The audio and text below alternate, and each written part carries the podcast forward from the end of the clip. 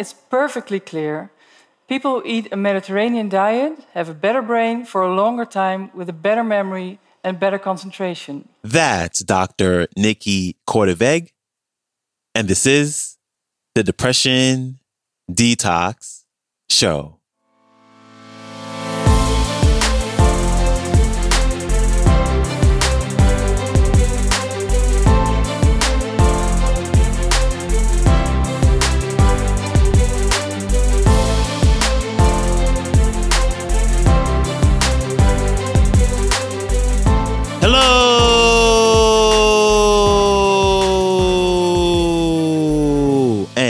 Welcome back to the Depression Detox Show, where we share ideas and stories to help you live a happier life. I am your host, Malikee Josephs. Happy Tuesday. Appreciate you joining me today for our new Tuesday episode of the podcast. And we have a new feature speaker making her first appearance on the show. And she is a doctor of neurobiology, an author, and science journalist. And her message today is to share the four ways to a better brain. So if you've been having some some brain fog, having trouble remembering things, or just losing your ability to stay focused, then I think that today's talk will give you the guidance on what you need to get back on track.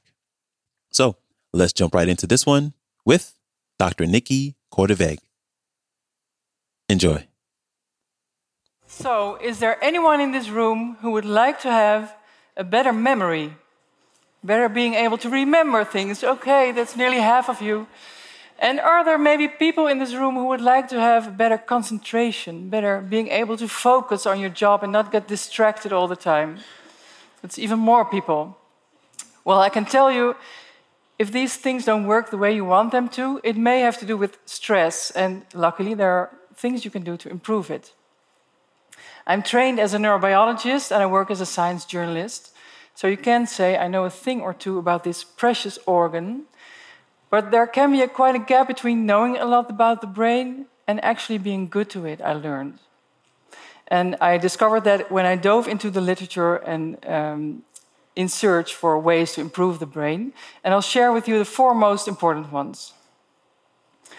By far, the best thing you can do for your brain is be physically active. Now, we all know that being physically active is good for you, right? But there can be a, quite a gap between knowing this and actually doing it. Uh, yeah. but when we're working out, it's not just good because your heart starts pumping and you get oxygen to your brain. While you're being physically active, your brain actually makes a growth factor that stimulates the outgrowth of these branches. They, re, they grow out again, they re-establish contacts, maybe even new cells are formed. So while you are working out, you're not just working on a gorgeous body, but you're also working on a gorgeous mind. The second very important thing you can do for your brain is sleep well. Sleep loss is a chronic stressor for your brain as well. Already after one night without sleep, you know that your concentration is, is bad, your memory is worse, you're more irritable.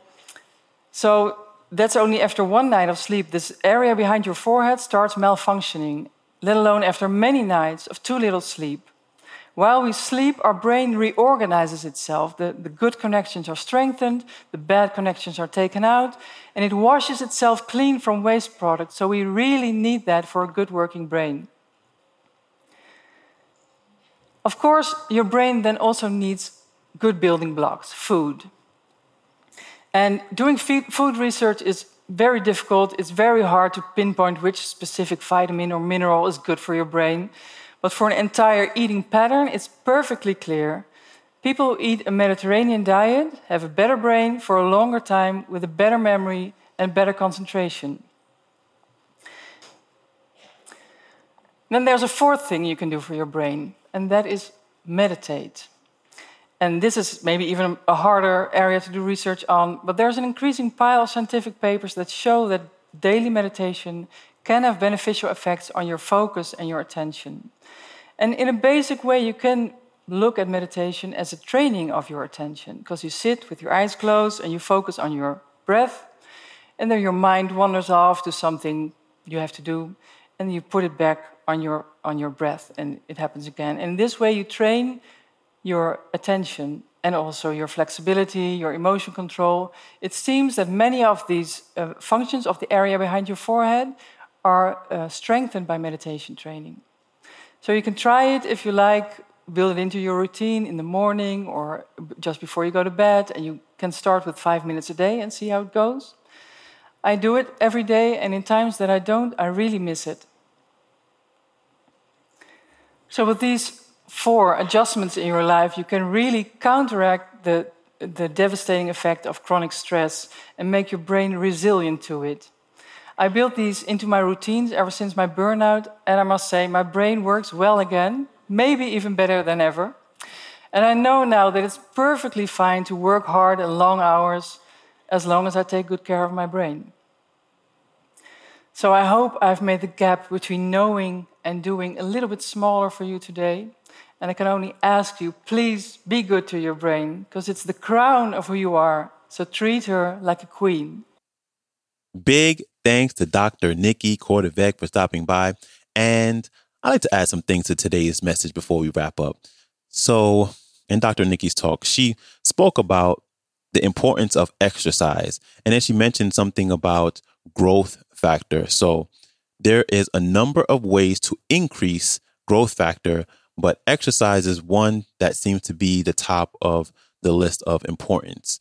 And increased growth factor is associated with improved memory, um, increased energy and metabolism, and an overall better mood. So, if you'd like to do some research on this topic for yourself, you can go to Dr. Google and look up BDNF, which stands for Brain Derived Neurotrophic Factor. And I love all this stuff, by the way. So, secondly, she spoke about the importance of sleep and how the brain removes waste products as you sleep through the night and it goes through this sort of cleaning this cleansing process so if you want to look more into that topic you can search for glial cells, which is spelled G L I A L cells, or you can look for uh, the glymphatic system. And I also included a link to an article that gives a good explanation of the inner workings of the glymphatic system. And lastly, she spoke about eating and meditation. As for eating, I think that there is no one size fits all approach. And there can be some deleterious effects if you're forcing yourself to follow one school of thought when it comes to eating. I think that it may work for the select few, but by and large, I think that sticking to one way of eating may not be the best choice. I think by and large, I think eating is based on what works best for you. So try a lot of things, a lot of different ways of eating, a lot of different foods, and listen to your body and follow your intuition instead of going all in and adopting one new fad diet that just came out.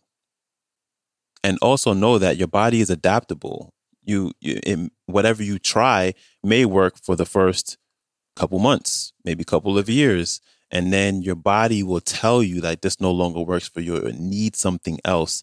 And just be in tune with it and follow that intuition because your body really understands and knows what it needs.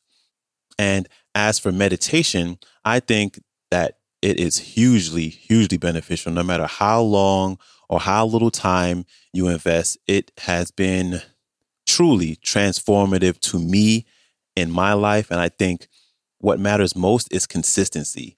It's not a, it doesn't matter necessarily what type of meditation you do as long as you stay consistent, you can definitely reap the benefits and you can see a noticeable difference in how you show up each day. So I just wanted to share those with you if you were interested in digging into some of those topics a bit further. And again, big thanks to Dr. Niki Korteweg for stopping by. And if you want to connect with her, you can go to her website, nikikorteweg.nl. And her Instagram is Niki underscore Korteweg and I'll have the link to connect with her and her work, along with a link to today's talk and the article that I mentioned. They will all be in the show description below, so you can go and check that out. And that is a wrap for me. When you get a chance, please follow the show, share it, or leave a rating and review on Apple Podcast or Spotify Podcast. I appreciate you for it.